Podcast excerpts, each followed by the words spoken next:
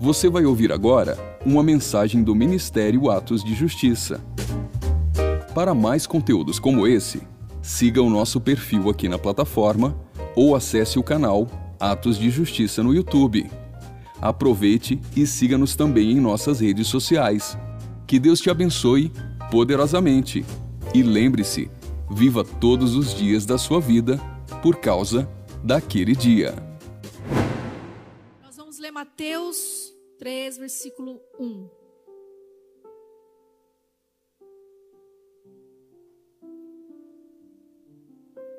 Naqueles dias apareceu João Batista, pregando no deserto da Judéia, e dizia: Arrependei-vos, porque está próximo o reino dos céus. Porque este é o referido por intermédio do profeta Isaías. Vós que clama do deserto, preparai o caminho do Senhor, endireitai as suas veredas. Usava João vestes de pelos de camelo e um cinto de couro. A sua alimentação eram gafanhotos e mel silvestre. Então saíam a ter com ele Jerusalém, toda a Judéia e toda a circunvizinhança do Jordão. E eram por ele batizados no Rio Jordão, confessando seus pecados. Vendo ele, porém, que muitos fariseus e saduceus vinham ao batismo, disse-lhes: Raça de víboras, quem vos induziu a fugir da ira vindoura? Produzi, pois, frutos dignos de arrependimento. E não comeceis a dizer entre vós mesmos: Temos por pai Abraão, porque eu vos afirmo que destas pedras Deus pode suscitar filhos a Abraão. Já está posto um machado à raiz das árvores. Toda árvore, pois, que não produz bom fruto, é cortada e lançada ao fogo. Eu vos batizo com água para arrependimento. Mas aquele que vem depois de mim é mais poderoso do que eu, cujas sandálias não sou digno de levar. Eles vos batizará com, com o Espírito Santo e com fogo. A sua pá ele a tem na mão e limpará completamente a sua eira. Recolherá o seu trigo no celeiro, mas queimará a palha em fogo inextinguível. Amém? Eu creio que todos sabem bem o contexto dessa situação que a gente leu aqui sobre João Batista. E um dia eu busquei no Senhor compreender né, esse coração, essa ousadia de um homem né, chamar raça de víboras. Aqueles homens, aqueles religiosos daquela época. Isso é ousadia no Senhor. Isso é reflexo de um homem que temia a Deus e não os homens. Foi exatamente um homem preparado para uma missão tão especial.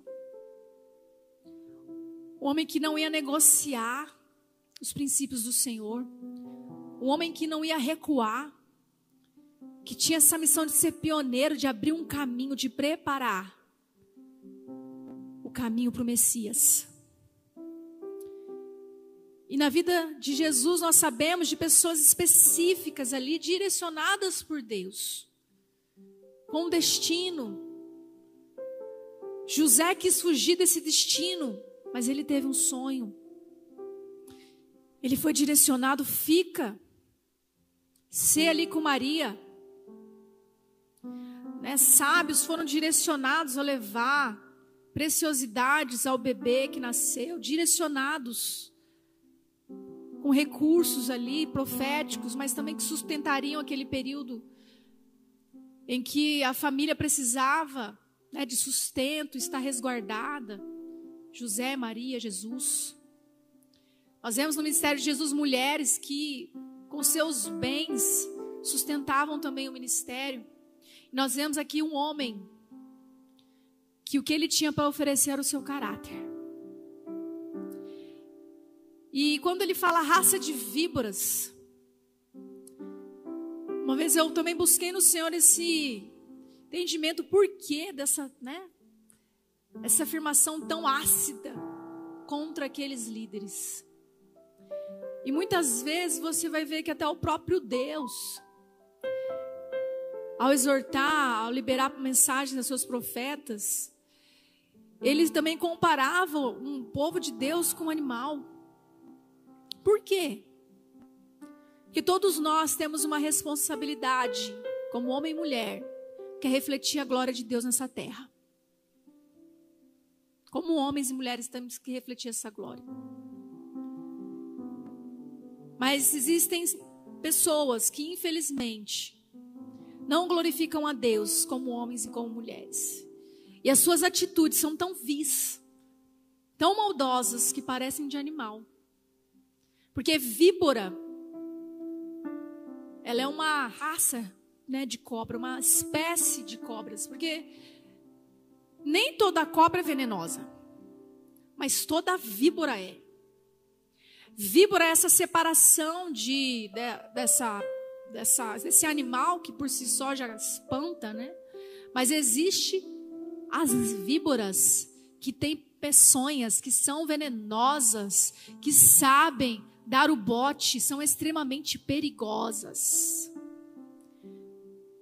E aqueles homens, com as suas atitudes, eles não glorificavam a Deus. Mas você vê ao, ao ler o Evangelho, todas as articulações, as artimanhas, eles queriam dar o bote em Jesus. Eles aplicavam a sua maldade em pessoas. Eles agiam como um animal víbora.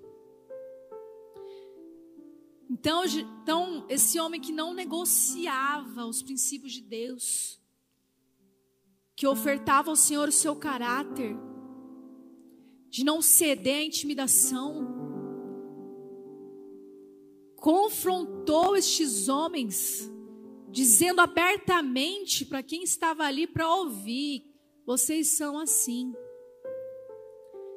E outra coisa, se vocês estão buscando vir para o batismo, atender de forma aparente o clamor que eu estou liberando aqui. Ei, vocês vão precisar demonstrar os frutos de arrependimento para isso. E frutos de arrependimento é o resultado de uma travessia que nós precisamos enfrentar para romper com as nossas motivações corrompidas. E não é por acaso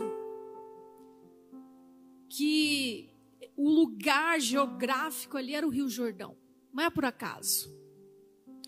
O Rio Jordão, né, a palavra Jordão significa aquele que desce, ou também lugar onde se desce.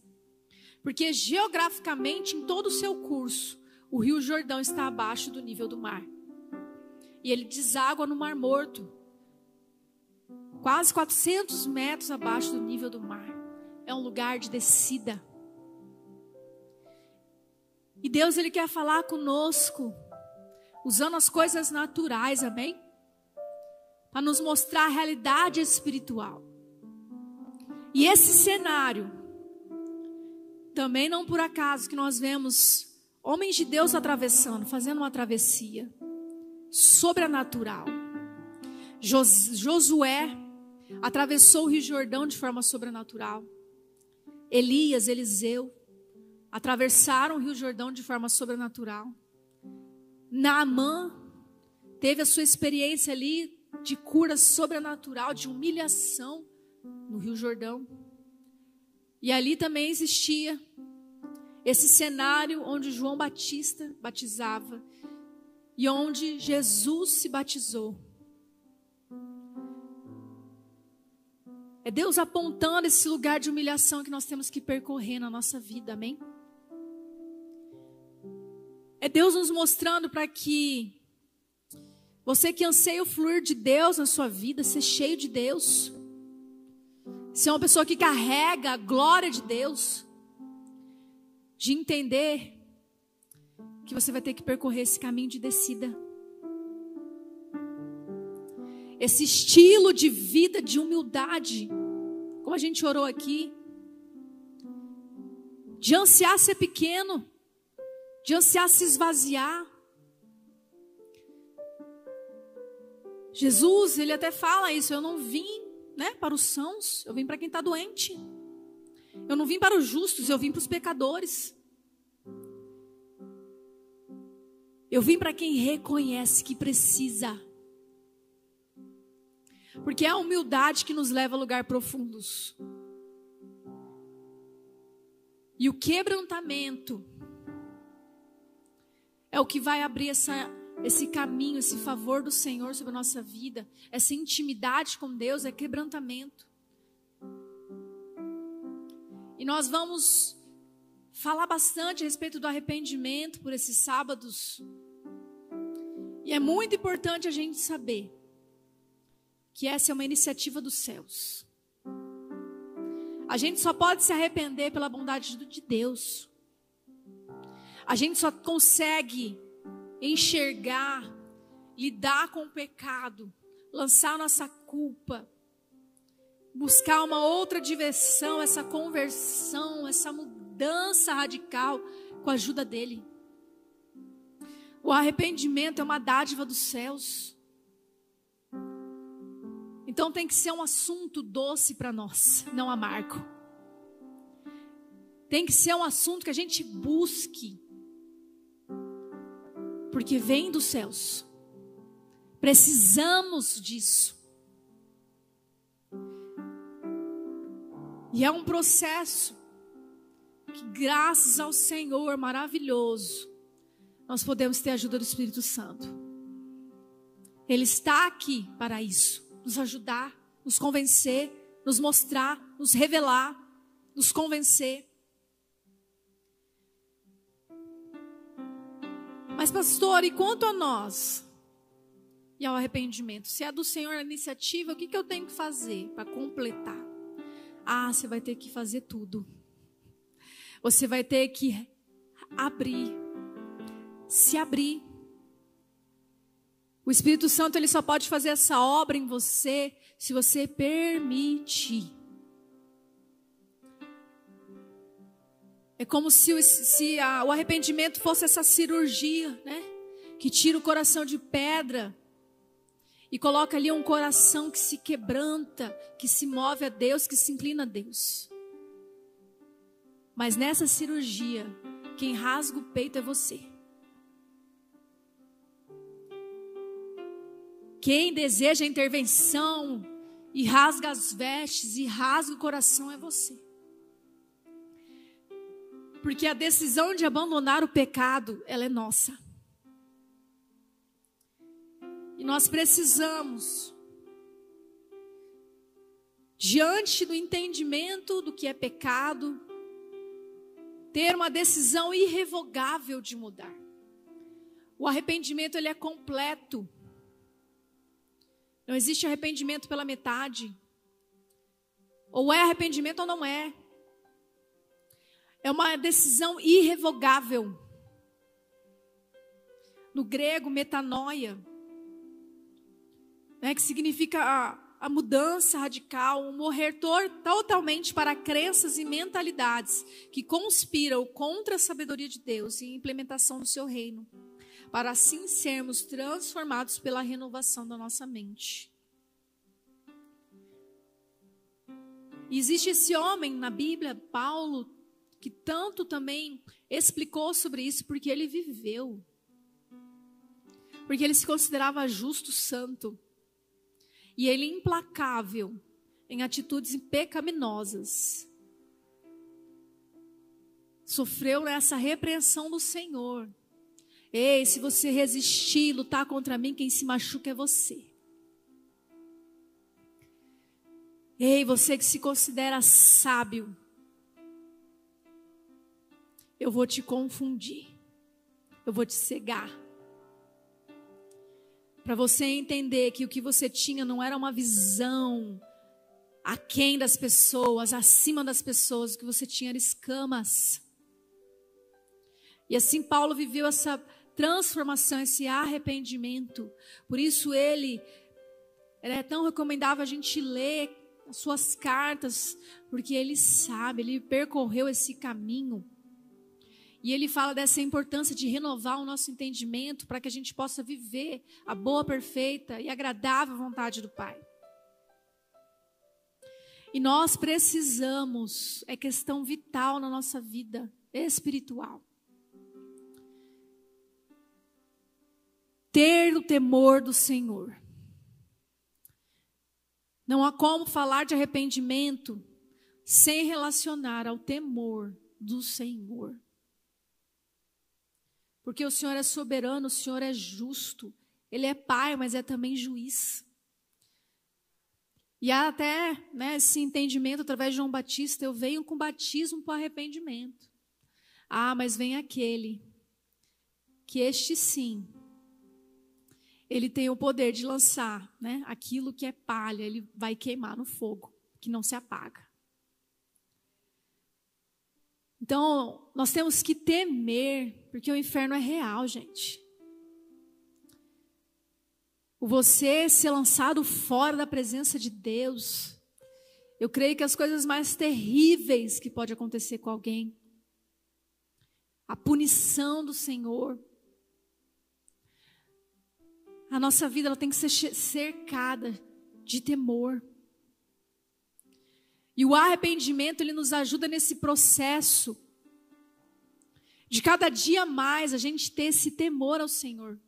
Esse temor do Senhor dominando partes da nossa vida que antes não tinha.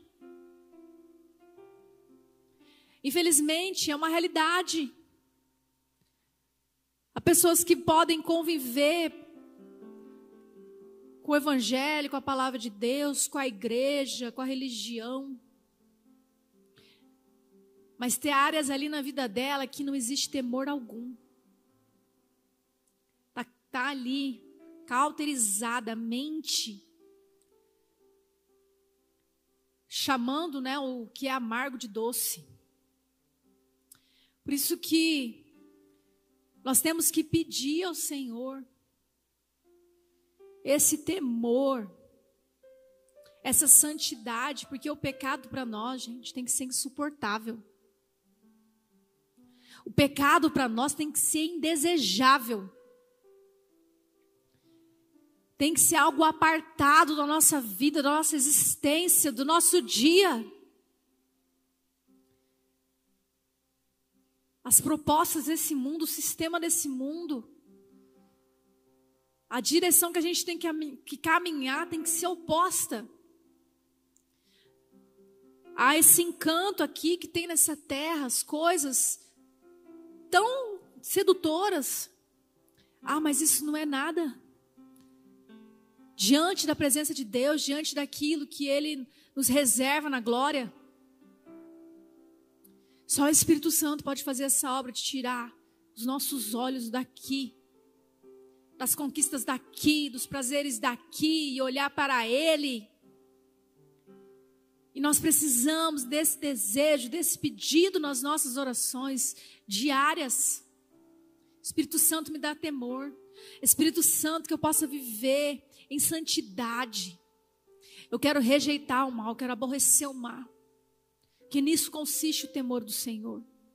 E se eu amo a Deus, eu tenho que amar o que Ele ama. E rejeitar o que Ele rejeita, o que Ele aborrece. E para falar de arrependimento, né, uma forma bem ilustrativa é falar o que não é arrependimento. E assim a gente se livrar né, de confusões, de enganos, de sofismas na nossa mente. Então eu creio que aquilo que precisa ser abalado vai ser abalado, amém? Então que você esteja nessa intercessão, você que nos assiste, você que está aqui, Vigia, vigia. Ouça essa palavra, clamando isso, falando com o Espírito Santo, pedindo a presença dEle, não permitindo que o sono venha, que a distração venha. Se posiciona como um guerreiro agora de fé, amém? Para que a luz do Senhor alcance esses lugares na, nossa, na sua mentalidade, na minha mentalidade, que precisam ali ser tratadas e derrubadas. E a primeira afirmação que precisamos saber hoje é que não existe arrependimento sem profunda humilhação. Não existe arrependimento em que, né, fui, orei, me arrependi, confessei, tratei com a liderança, mas normal, né? Nem doeu, tá tranquilo. Fiz oração aqui diante de Deus de arrependimento. Amém. Posso pular, posso celebrar. Gente, não existe arrependimento sem humilhação. Nós temos que aprender a perder para Deus, amém? A entender que não é o quanto nós temos de Deus, né, como o pastor Marcos Scott fala, mas é o quanto Deus tem de nós. Muitas vezes nós temos essa postura implacável, né, de vitoriosos, mais que vitoriosos em Deus. Somos implacáveis, somos invencíveis. Ah! Diante da presença de Deus, você tem que ser bem suscetível a perder para Ele. E com esse coração, Senhor, se é para eu ouvir o que eu não quero, amém. Eu quero ouvir, eu quero ter esse amor à correção, Senhor. Ah, eu quero sim. Suportar, sabe, a perda. O arrependimento quando é genuíno, gente. A gente desce do salto. A gente sai né, do trono de rei, de, de princesa, a gente abre mão da pompa. O arrependimento verdadeiro é você olhar que nem Davi. Acho que é o capítulo 11 que ele está lá, né? Adulterando, armando, cometendo né, os seus crimes. Mas você vê, ademais, acho que no 14, capítulo 14, ele ali saindo a pé, descalço do palácio. Sabe, o arrependimento é isso. Talvez você tenha essa imagem, né? O arrependimento de Davi é o que? O Salmo 51. Ele foi lá, se prostrou, chorou, escreveu aquele salmo maravilhoso que quando você peca, você lê, né? Você, ah, Senhor, né? Cria em mim um coração puro, não me retires da tua presença, Senhor.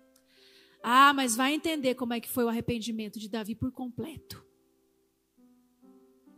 Sabe, Davi, gente, depois a gente vai falar mais para frente. Ele foi alvejado por pedras e não revidou. Foi amaldiçoado, não revidou. Foi humilhado, mas suportando. Precisamos nos arrepender, e isso só é possível com humilhação com humilhação, deixando a pompa. Se arrepender e confessar o pecado vai te tirar algum privilégio, vai, vai na fé. Porque a gente tem uma coragem uma ousadia para pecar, né?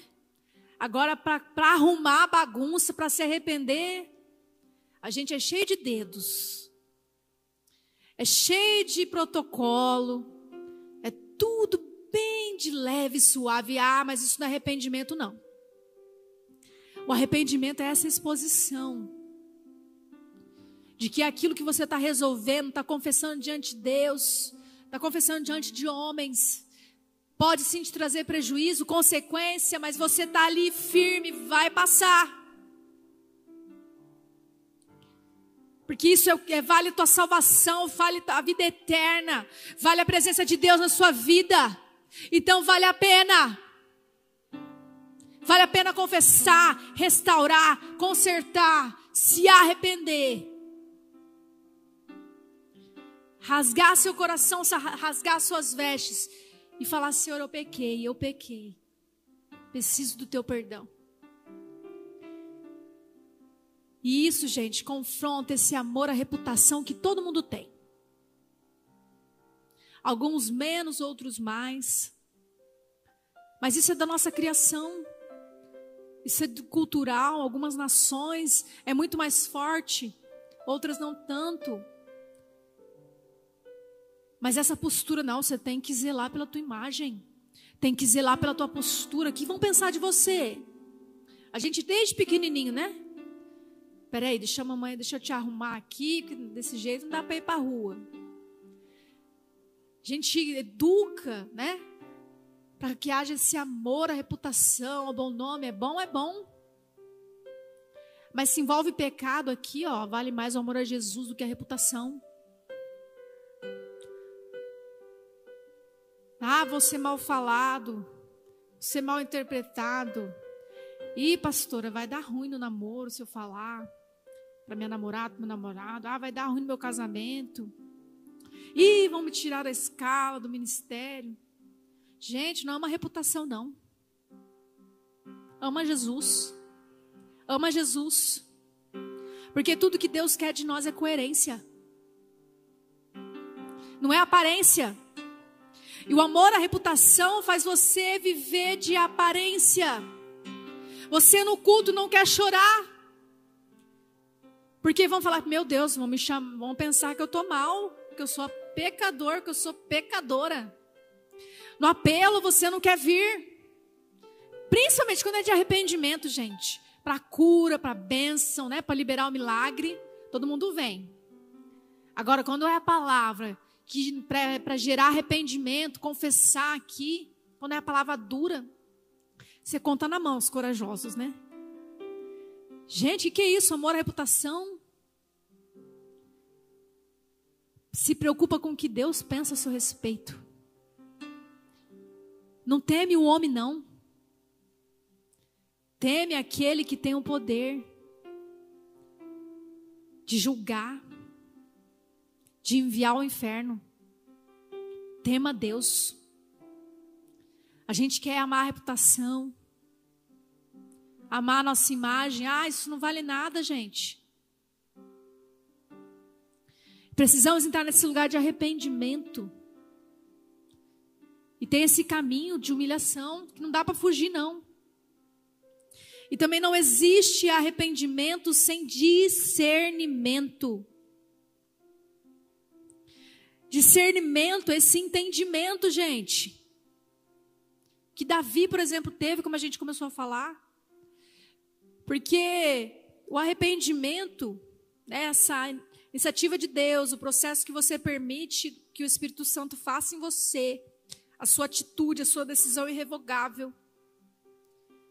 Você lidar com isso, você precisa discernir.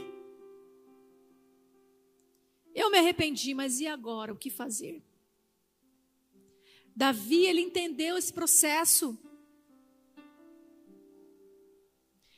Como eu falei, ele, ele entendeu que precisou ali sair da pompa de rei. Foi alvejado por pedras por Simei e não revidou. Outro exemplo muito claro a respeito de discernimento, Zaqueu. Nesse momento em que ele tem essa comunhão com Jesus, ele fala: Estou dando a metade dos meus bens aos pobres, e se de alguém extorquir alguma coisa, devolverei quatro vezes mais. Nós precisamos nos arrepender, mas isso só acontece se você tem discernimento. É discernimento do pecado, das consequências do pecado, se vai ser necessário restituir ou não. Se é necessário Sabe? Ah, me arrependi pelo pecado da mentira. Eu entendi. Fui mentiroso, fui mentirosa. Mas volta lá. A pessoa que você mentiu e falou: olha, aquele dia lá, eu falei isso, mas é isso. Sabe, ter esse discernimento. Fraudou, roubou, agiu com corrupção. Volta lá para restituir. O arrependimento ele tem que ser carregado desse discernimento. Nosso arrependimento ele tem que produzir um fruto, né? Como João Batista ensinou. tem que ser visível. Ele é interior. Mas ele move aqui. Ele tem que mover esse mundo natural, seu arrependimento. E não existe arrependimento sem responsabilidade. Salmo 51, 4. Pequei contra ti, contra ti somente, e fiz o que é mal perante os teus olhos. Davi não falou, né? Olha, Senhor, a mulher me seduziu. Eu estava carente. Eu caí na armadilha da mulher. É responsabilidade. Davi chamou para ele. Eu pequei. E pequei contra ti, Senhor. Eu fiz o que era mal. Eu. O arrependimento é chamar para você responsabilidade. Não existe arrependimento que você coloca a culpa em terceiro, não. Não existe arrependimento que você justifica o porquê pecou. Não existe arrependimento que você se vitimiza.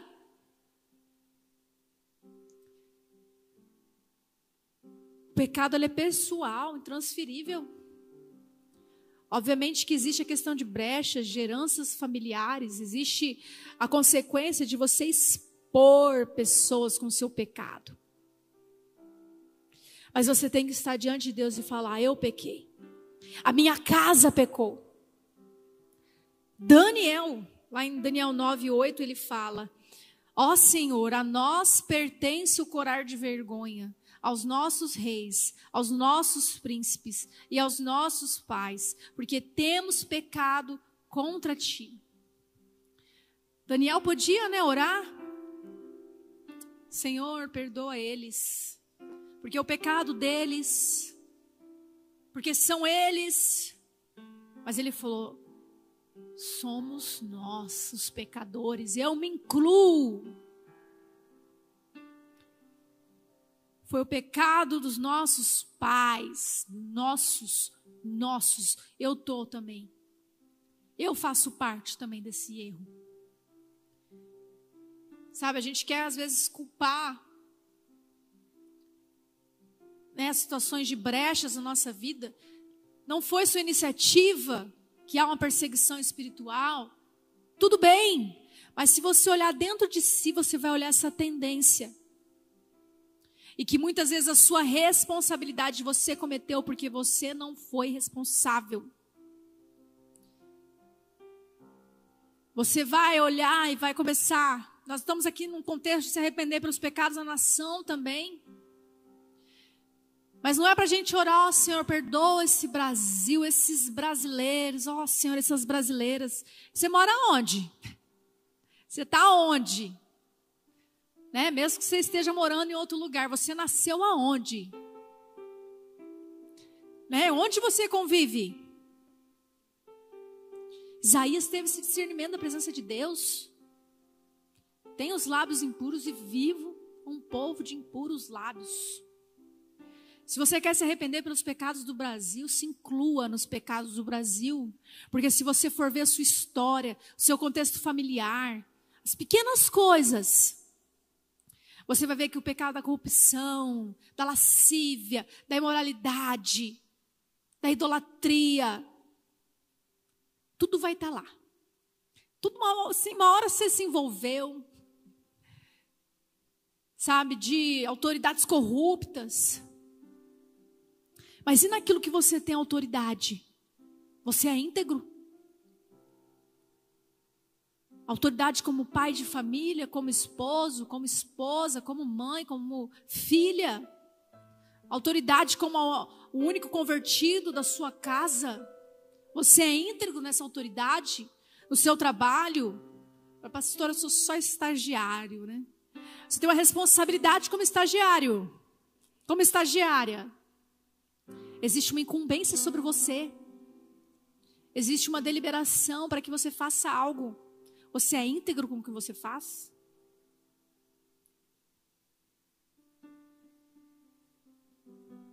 Você né, zela pelo que está nas tuas mãos? Então a gente vê tanta sujeira, tanta coisa ruim. Nós estamos posicionados nessa guerra. Ninguém vai recuar. A igreja brasileira não vai recuar. Mas nós precisamos entender e nos arrepender, se colocando mesmo. É o nosso pecado, Senhor. É o pecado da nação brasileira, o pecado da minha vida, da minha família, que eu quero me arrepender. Porque, infelizmente,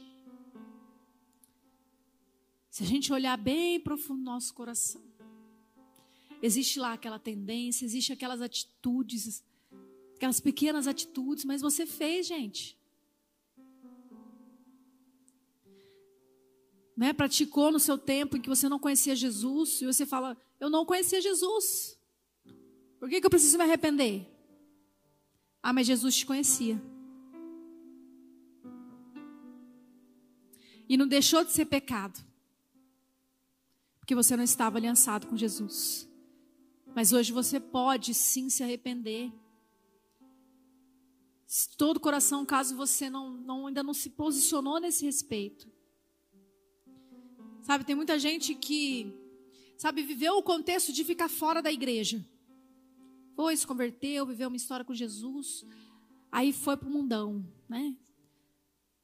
Aí, gente, o caminho do filho pródigo vai sempre uma desgraça. Não adianta. Vai cedo ou mais tarde, vai estar tá lá, né, no, no curral, desejando a comida dos porcos. Não tem outro rumo, né, para quem foge da graça, né, para quem foge da presença. E aí dá muito ruim, você voltou para a igreja, voltou para Jesus. Glória a Deus. Mas e aí, você já, já se arrependeu pela apostasia? Sabe, porque renegar a palavra você se afastar da presença de Deus por sua vontade, isso tem um nome. É um pecado com nome. A Bíblia chama apostasia. Mas a gente volta para Jesus e a gente fala: Senhor, eu bebi, né, me prostituí, perdão, perdão. Mas fala: Senhor, eu quero me arrepender pelo tempo que eu fui totalmente um filho que largou sua, né, a presença do Senhor, que eu entrei em apostasia. Perdão, Senhor. Porque eu desprezei a tua presença. Porque eu fiz contrário à tua palavra. A gente tem que ter realmente esse entendimento, essa responsabilidade. E só convencimento, convicção não é arrependimento. Sabe, reconhecer que pecou. Isso não é arrependimento. Porque infelizmente tem gente, pessoas, né? Tem pessoas que ela sabe, ela chora. Você toca no assunto, realmente, pastor, eu tô pecando, tô fornicando. Ah, então vamos, volta, se reconcilia, restaura, vai, né? Estamos te esperando, vamos junto, a gente te ajuda. O Espírito Santo é quem vai te ajudar. Ah, não. Mas eu sei que eu sou assim, né? Por enquanto tá bom, né? Eu não quero ter uma vida dupla na igreja, então eu vou permanecer assim. Aí você fica, meu Deus, como assim, né? Me chamou, né, para orar, pra, por quê? Gente, isso não é arrependimento. Né? Ah, o fulaninho tá tão arrependido, coitado. Tá lá chorando. Deu ruim lá o rolo dele. Deu ruim lá as coisas que ele estava fazendo, tá tão mal. Tá falando mesmo, não, pastor, é verdade, ele entendeu que errou, tá? Mas e aí? Só convicção não é arrependimento. Arrependimento é mudança. Tem gente que é só no prejuízo, é só na ameaça de morte, na ameaça da expulsão de casa, é só no extremo. Que aí começa né, a tentar se arrepender. É só na, né, na, no diagnóstico de morte. Gente, isso não é arrependimento. Isso é conveniência. Sabe, você só se arrepender porque você teve algum prejuízo. Tentar resolver as coisas que está te prejudicando, está ruim para você. Gente, arrependimento É reconhecer e sair desse lugar de pecado. É reconhecer, abandonar o pecado. E só confissão também não é arrependimento. Tem muitas pessoas também que pecam, mas ela também não tem vergonha de falar, não tem vergonha de chorar.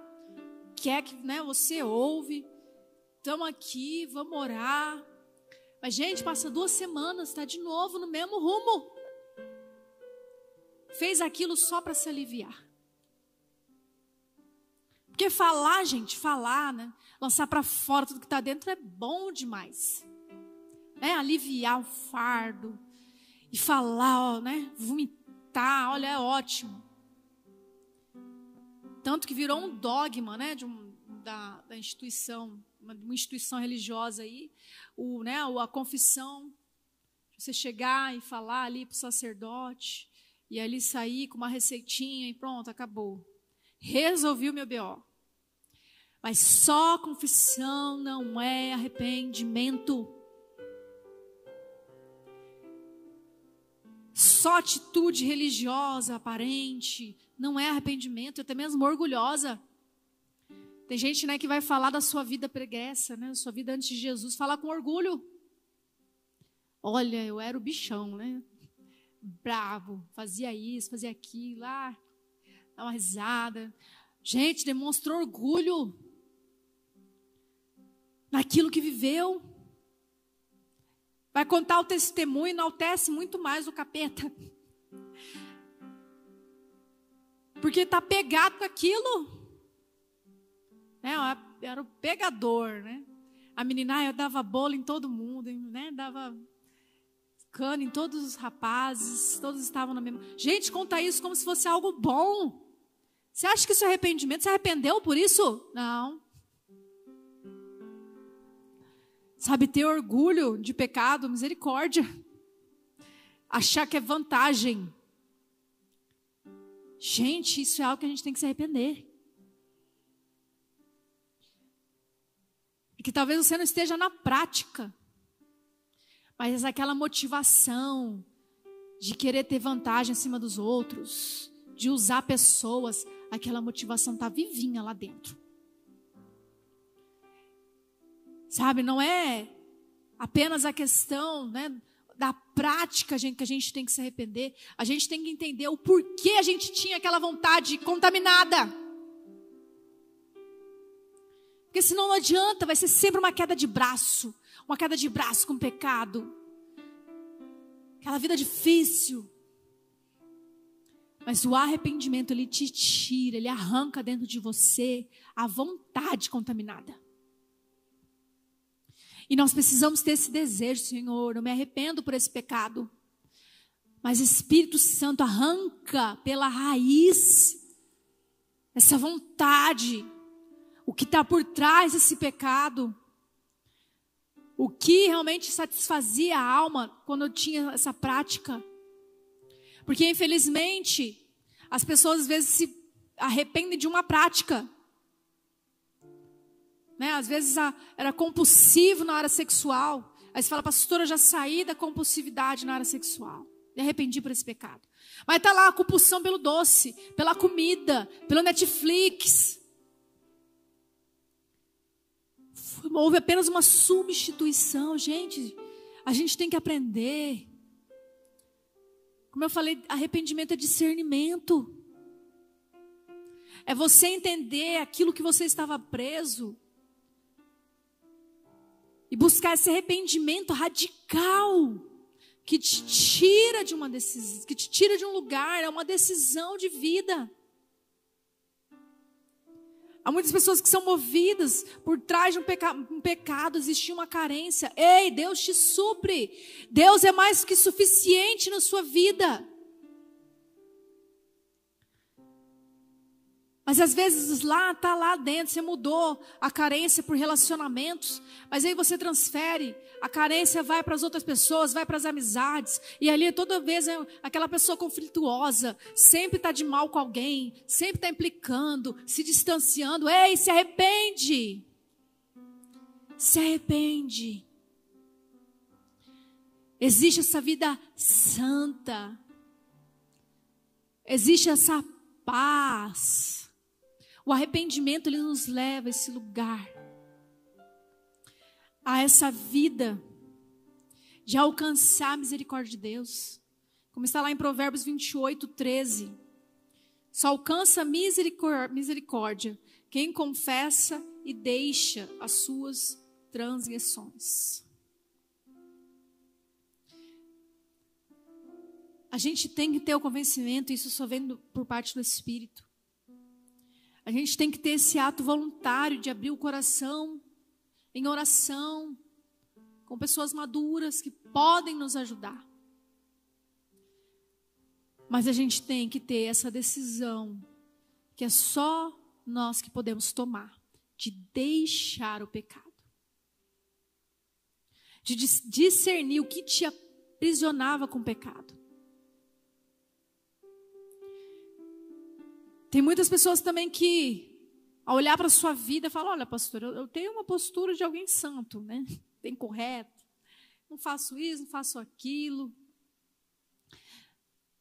Mas sabia que também passividade é pecado? Tem muitas pessoas que, numa aparência de agir correto, de andar correto, nada mais é que uma postura passiva. E diante das coisas de Deus, não se movem. Deus o chama para propósitos, o chama para lugares. Tá lá na fila, né, do, do supermercado, Deus está falando, não, teu coração está se enchendo, está tendo compaixão ali pelo, pela caixa, mas fica quieto, fica quieta. Não lança semente. Entra e sai de ambientes ali com pessoas sofrendo, pessoas ali cativas, entra e sai, entra e sai. Não libera uma palavra. Não faz uma oração.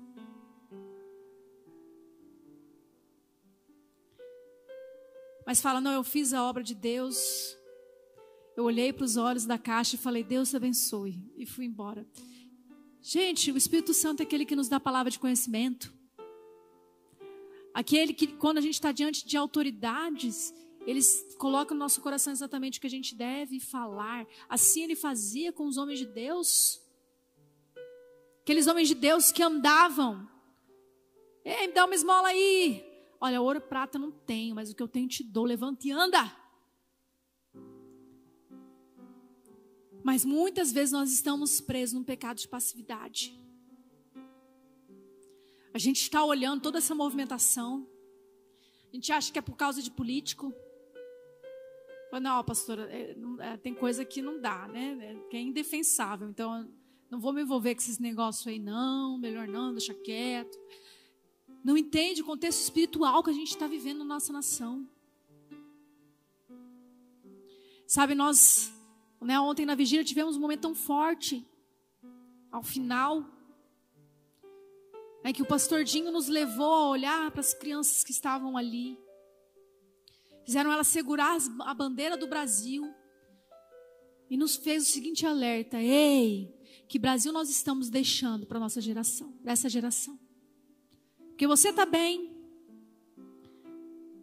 Você está buscando, você sabe que é noiva de Cristo, você quer a eternidade, mas e eles?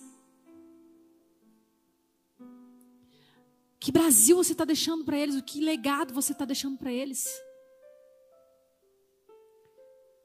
Para esses que ainda não têm entendimento completo, para esses que estão crescendo, ei, gente. A formação de uma pessoa, o caráter de uma pessoa, é, até os 12 anos é formado. O que nós estamos investindo na outra geração? Nós somos jovens. Nós estamos aqui lidando né, com tudo aquilo que foi implantado na nossa época. Mas a gente tem que acordar também, buscar essa cura, buscar sermos livres, nos arrepender pelos nossos pecados, porque nós precisamos também ser curados para curar, ser libertos para libertar, ter entendimento para trazer entendimento. Sabe, se arrepender pela preguiça Infelizmente, a gente virou uma geração acomodada. Tudo é rápido na nossa mão. Agora até o áudio do WhatsApp, tudo bem rápido. Eu estava lendo uma matéria, o quanto isso é nocivo para a gente ouvir áudio acelerado. Porque a gente né, programa nossa mente para receber tudo nesse mesmo ritmo. E a vida não é nesse ritmo. A gente precisa ter paciência, perseverança. A gente precisa lutar. Gente, na minha época, né, falando um pouco de mim, né? Minha época, né? Se eu tivesse meus 40 anos, não tem, né, gente? Mas tem um pouquinho mais de caminhada que vocês, né? Gente, não tinha pregação no YouTube, é rolê, não. Eu lembro que no tempo que meu pai me proibiu de ir para a igreja, eu tive que me virar para perseverar na fé. Glória a Deus tinha Lagoinha, pelo menos a Lagoinha tinha algo no YouTube. Mas se não fosse a minha perseverança, gente, você acha que né, hoje eu estaria onde eu estou, gente? Né, pela glória de Deus. Mas graças a Deus eu peguei uma parte da igreja em que você tinha mesmo que perseverar, era você e sua Bíblia. Era você e o culto dominical, era você e a escola dominical. para lutar. Ele não tinha WhatsApp na minha época. né? Tinha lá as experiências à noite, lá o capeta visitando. Aí você fala, não dá para ligar, né? Você tinha que ter crédito para ligar para as pessoas. Tinha internet, né? Não tinha WhatsApp. Você tinha que perseverar ali naquela na batalha espiritual ali, só no outro dia, né, que você ia atrás do seu pastor, da sua pastora. Hoje, na mesma hora, né, a gente tem lá um, meu Deus, pastor, que manda o áudio, né? Acelerado. Pastora, tá Por favor, por favor, por favor. Para comigo, para comigo. Gente, nós precisamos perseverar. Vivemos num mundo de facilidades. Mas o evangelho não deixa de ser evangelho. A gente não quer carregar a nossa Bíblia. Até eu, né? Estou pregando aqui com o iPad. Falo, Deus, eu quero voltar a pregar com a Bíblia fazer só uma anotação básica com cinco linhas e aí eu me virar, entendeu? Tem que começar a me treinar. E, gente, a gente vai no retiro, é bom importante já falar isso, vocês prepararem o coração e já comprar a Bíblia de papel, caso vocês não tenham, entendeu? Porque lá não vai ser permitido Bíblia no telefone, não. Nem para os pregadores. Amém? Porque aí, às vezes, você traz a Bíblia no culto, você fica em pânico, você não sabe nem onde está, meu Deus, onde é? Hebreus. Tá tão fácil, né, no iPhone, você digita lá, aparece. Gente, precisamos nos arrepender por isso, essas limitações. Esses bloqueios, essa preguiça, essa passividade. É tão sutil, né? Você fala, ai, que maldade tem isso? Não estou incomodando ninguém. Ah, é, você não está acomodando as trevas, né? Você não está levando o reino. Você não está sendo agente do Senhor nessa terra, embaixador de Cristo. A gente vive um tempo que a gente nem sabe o que é isso. A gente não consegue nem pregar para o vizinho, sabe nem o nome dele. Sabe, vivemos um tempo que é aquele pavor, meu Deus, né, os pais, meu Deus, meu filho vai para a faculdade e vai dar ruim. Gente, nós temos que ser os pais que vai, vai lá mesmo, meu filho vai fazer diferença naquele lugar. Eu estou aqui intercedendo por você. Vou acordar de madrugada, meu filho, para guardar a tua vida, guardar a tua mente. Você é o maior intercessor da sua vida, meu filho. A gente fica, não, Nós temos que ter esse posicionamento, e eu creio que esse é o tempo de se arrepender dessas posturas e deixar esse comportamento. Deixar essa limitação. Sabe, ser investidores do reino. Gente, se arrepender. Se arrepender. Cada recurso a gente gasta com bobeira. Cada ambição, às vezes que custam caro algumas ambições nossas, né? Mas a gente não tem preguiça nenhuma, parcela em 24 vezes, né? Dá um jeito, faz uma hora extra. E a gente vai lá, investindo no nosso recurso, passa ano, entra ano, vai montando um patrimônio, mas ei, o que, você está construindo nessa terra para Deus? Quais são as riquezas que você está construindo e tesourando lá no céu? Quantas vidas você investiu com seus recursos? Obras missionárias, na sua própria igreja, nas pessoas que tinham fome, você deu de comer? Você vestiu quem estava nu? Gente, tudo isso é com recurso. Sabe, nós temos que nos arrepender por cada recurso que nós fizemos ó, de forma totalmente inadequada. Investimentos que a gente nem perguntou para Deus e se envolveu e se meteu, está lá até hoje, afogado até aqui. Gente, isso merece arrependimento. O arrependimento das vezes que o Senhor te chamou e você não foi. Sabe, dormir é muito bom, dormir é bom, dormir é tranquilo, né? Quanto mais horas, melhor. Sabe, mas quantas vezes o Espírito Santo nos desperta? Você abre os olhos, mas você vira para o outro lado. Misericórdia, a gente precisa se arrepender. Sabe, de não buscar o Senhor. A nossa vida é agitada, é mesmo, tem vários compromissos, temos. Mas o que você faz, né? Da meia-noite né, da meia -noite até às seis, né? Vamos orar. Vamos despertar. Na Bíblia há vários exemplos desse, de homens e mulheres que não se importavam, clamavam ao Senhor sabe, sem medidas. O clamor de Ana foi taxada como bêbada, mas moveu o coração de Deus. Davi fala, né? Quero despertar a aurora.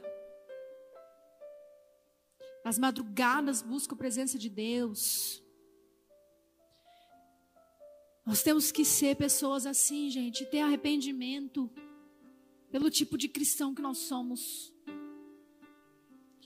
pelo tipo de igreja que nós estamos deixando para os nossos filhos. Você fala, mas pastora, eu sou solteira, né? Não tem nem namorado, mas você vai ter filho um dia. E você começa a entesourar na vida deles agora, no tempo da sua juventude. Se lança para Jesus, vive com toda integridade a tua vida. Às vezes você fala, ah, eu nunca fui chamada por Deus para algo importante.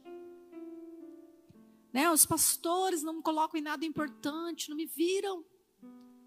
Gente, acho que na, na igreja, que nem futebol, que tem que ter olheiro, né? Olheiro. Ah, aquele dali tem potencial. Vem aqui, ó, você tem muito talento. Eu vi você ali abrindo sua Bíblia de, um, de uma forma muito jeitosa. Gente, o reino de Deus não é assim, não. A gente às vezes está, né? Quer essa atenção, quer. Gente, não é holoforte. É pros fortes. É você se disponibilizar. Sabe, tem, tem reuniões aqui, tem moveres aqui. Gente, é sempre os mesmos. A gente faz apelo, a gente está precisando de tal coisa, de tal coisa. Gente, é sempre as mesmas pessoas que se voluntariam. Cadê você? Cadê você que nos assiste? Cadê você? Gente, o reino de Deus é você falar: Eis-me aqui, Senhor. Como Maria fez, faça a tua vontade. Sou tua serva. Eis-me aqui. Não é ninguém que vai olhar o teu talento. Deus pode falar, pode revelar. Né? Tem a Fabi está aqui para mostrar. Né? Deus falou, não, ela é intercessora. Fui lá, Fabi, é o seguinte, vamos começar o Ministério de Intercessão da Juventude. Vai começar por você. Você é a primeira. Você, a Emily, lembro foi assim, Deus revela, Deus revela o chamado, às vezes para o pastor, para a pastora. Mas e aí, você vai ficar sentado a vida inteira, esperando alguém pegar na sua mão. Falar, varão de Deus, varão de Deus. Né? Toma aqui o seu cargo, a sua posição. Nós temos que ir. Nós temos que pregar. Como crerão se não há quem pregue? Né? Como ouvirão se ninguém está disposto a ir? Precisamos ir. É o Senhor que capacita. Nós temos que nos arrepender por todo medo. Sabe, toda covardia. Covardia é um pecado, gente. E os covardes não herdarão o reino dos céus. Isso é muito forte. Isso tem que gerar em nós essa autoanálise no que somos covardes. Precisamos ter uma ousadia em Deus, porque Ele é a fonte da força. Ah, não é a nossa força, é a força dEle. Oh, não é a nossa sabedoria, é a sabedoria dEle. É Ele que adestra as nossas mãos para a batalha, assim fala o salmista. Não é você que fala, olha para a sua mão, né? Para sua estrutura, agora estou forte, agora estou. Não, é o Senhor que te ensina. É o Senhor que te habilita, é Ele que te capacita. Então se arrependa pela sua covardia. Por ser medroso, medrosa. Totalmente alheio ao mundo espiritual. Alheio à vontade de Deus. Não quer conhecer a vontade de Deus para sua vida? Tem medo do que Deus possa te fazer, para onde Ele possa te levar? Ei, se arrepende por isso? Precisamos dar essa liberdade para o Espírito Santo. Então, nesse momento, nós vamos ter agora um tempo para orar. Queria que o louvor viesse.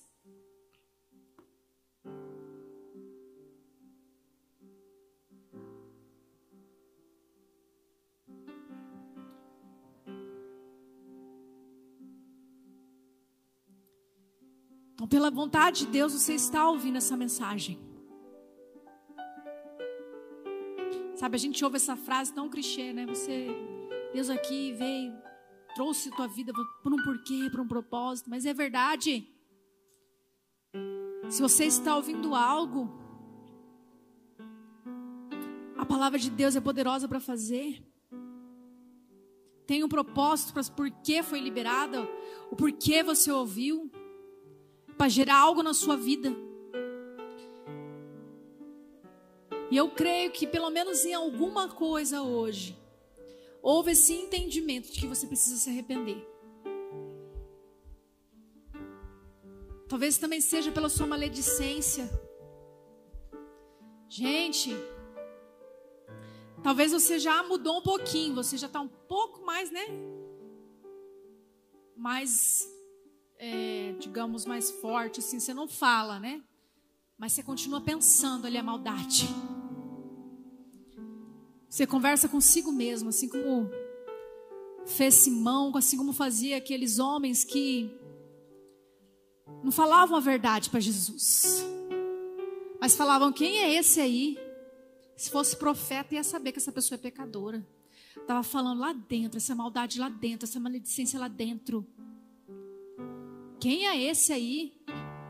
Acha que é quem para perdoar pecado? Quantas vezes nós fazemos julgamentos e às vezes a gente não fala, né? A cara tá sorrindo, ah, legal.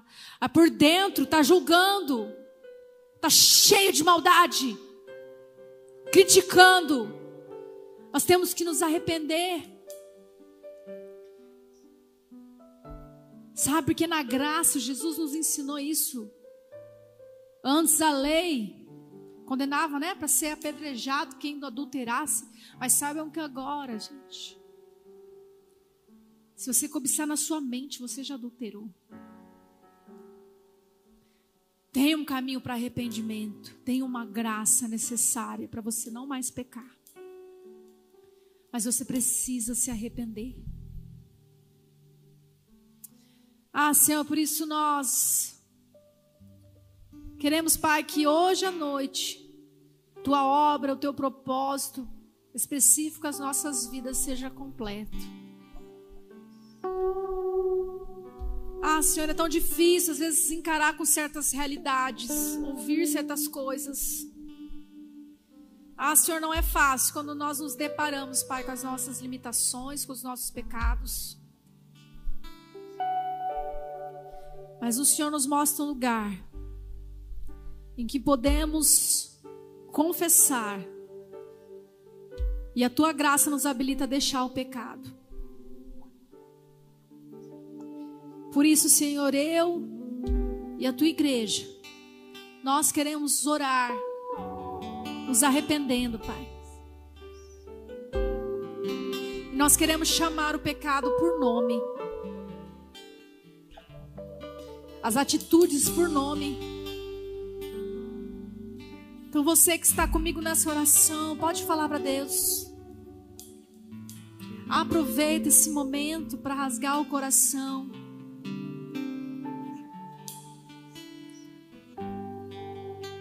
E realmente se arrepender por esses pecados que veio nas suas lembranças. Por esses pecados que o Espírito Santo te trouxe o entendimento que você está praticando ainda hoje. Eu sei também que o Espírito Santo te trouxe entendimento de práticas que você nunca confessou, nunca houve esse arrependimento.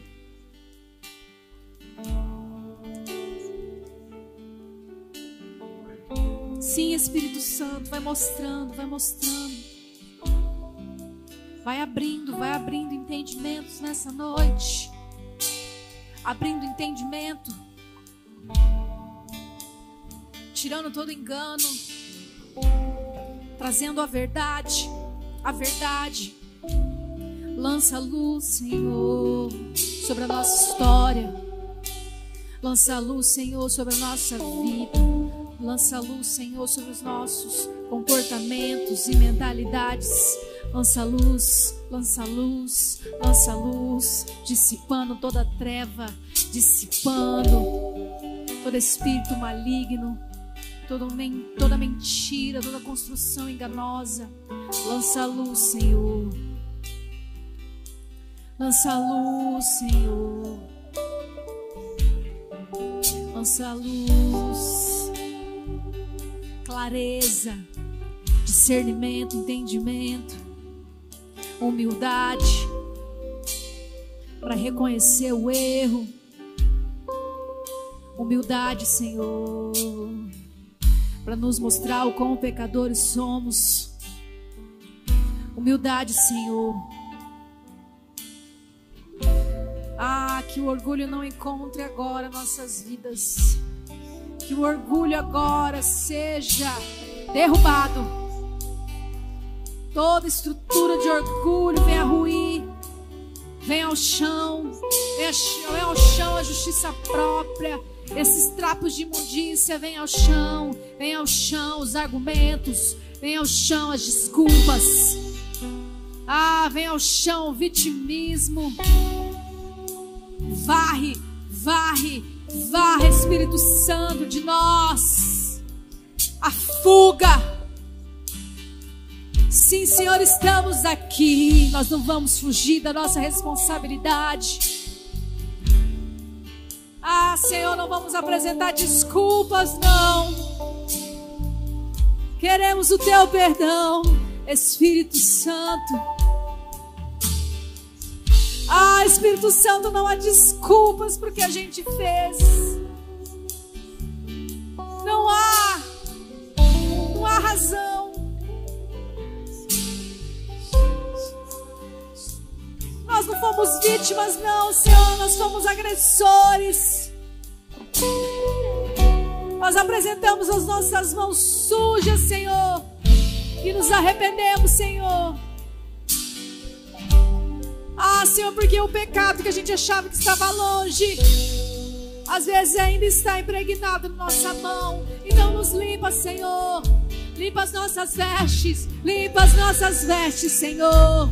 Nossas vestes limpas, nossas vestes limpas, com teu sangue, com teu sangue, ah, que nos purifica, ah, com teu sangue que nos purifica, Senhor. Vem nos purificar e nos lavar. Oh Senhor, lava nossas vestes. Sim, Senhor, nós nos apresentamos. Nos apresentamos, Senhor. Porque eu sei que da tua luz não tem como fugir nem se esconder. Ah, da tua presença não há como se apartar. Por isso nós confessamos a maldade e nos arrependemos, Senhor nos arrependemos, Senhor. Ah, pelos nossos pecados, pelos pecados da nossa família, pelos pecados da nossa família. Perdão, Senhor, perdão, Senhor. Pela idolatria, pela dureza de coração,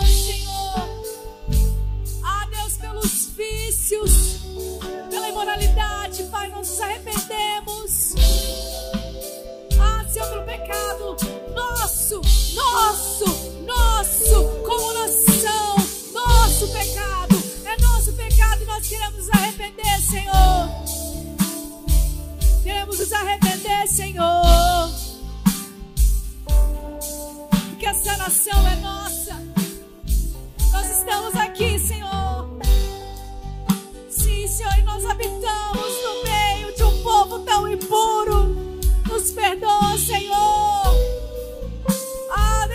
Porque a contaminação está de todos os lados, está nas esquinas, está nas praças.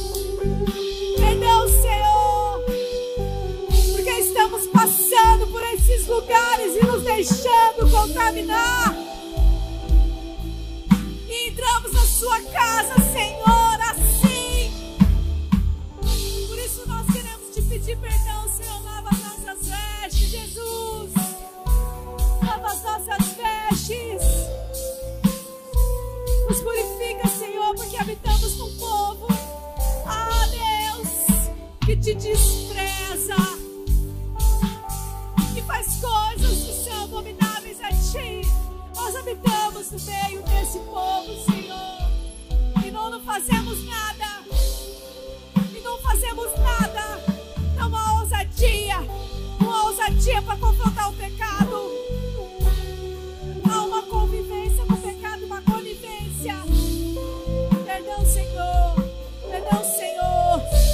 neutralidade. Ah, Senhor.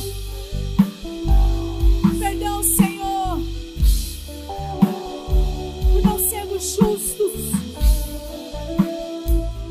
Perdão, Senhor. Perdão, Senhor que nós muitas vezes culpamos quem foram estão lá, Pai, numa posição política. Ah, sem se dar conta que muitas vezes nós os ajudamos a os eleger. Fomos negligentes, fomos omissos. Perdão, Senhor. Porque tantas eleições se passaram. Tantas eleições e nunca a gente orou. Nunca foi por pó se arrepender, Senhor. Só quando está nos trazendo prejuízo. Só quando a ameaça está real, Senhor. Perdão por isso. Oh, Senhor, perdão por toda falta de perseverança. Senhor, a gente habita numa humanidade, Pai, que quer tudo fácil. Uma humanidade, Deus, que vive comprada totalmente na mão de um sistema. Oh Deus, de uma sociedade tão vazia. Uma sociedade que também não te busca, Senhor, perdão, porque nós habitamos nessa humanidade, neste mundo. Ah, Deus, nós não estamos fazendo nada como sal e luz. Perdão, Senhor. Perdão, Senhor. Se nossos momentos de fala, Pai, a gente abre a boca para falar o que não é útil, para discussões desnecessárias. Senhor, para falar o que o mundo fala, Pai, é tão fácil, mas falar o que o teu evangelho revela essa, esse país, Senhor, é tão difícil. Falar o que o teu evangelho, Pai, do teu juízo, das tuas boas novas. Ah, Senhor, não queremos mais, Senhor, ter uma vida neutra, normal, nos tira do que é normal, tira desse padrão aceitável de crente. Nós queremos ser sal e luz, sal e luz, Senhor.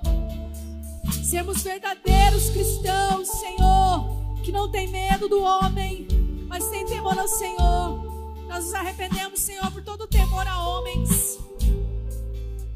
Perdão, Senhor, por todo amor à reputação, por todas as vezes que numa escolha, Pai,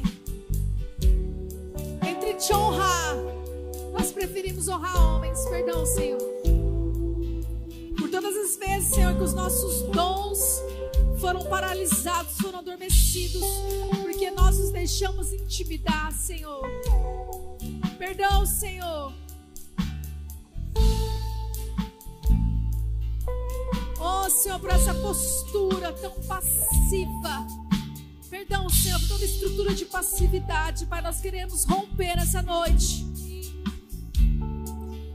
Jesus, perdão, Senhor.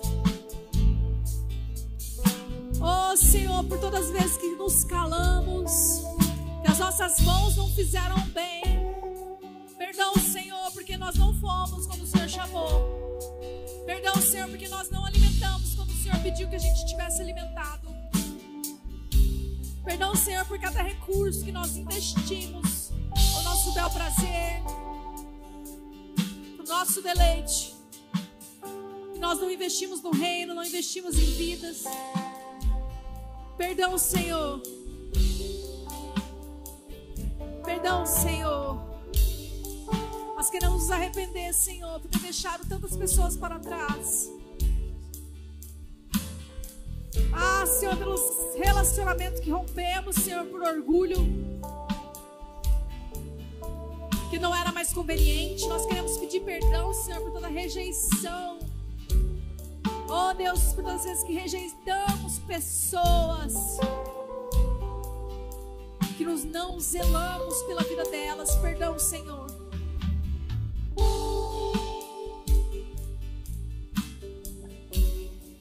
Oh, Pai, nos prepara esse tempo para um arrependimento verdadeiro, Espírito Santo. Só com a tua ajuda, Espírito, saberemos o que é isso.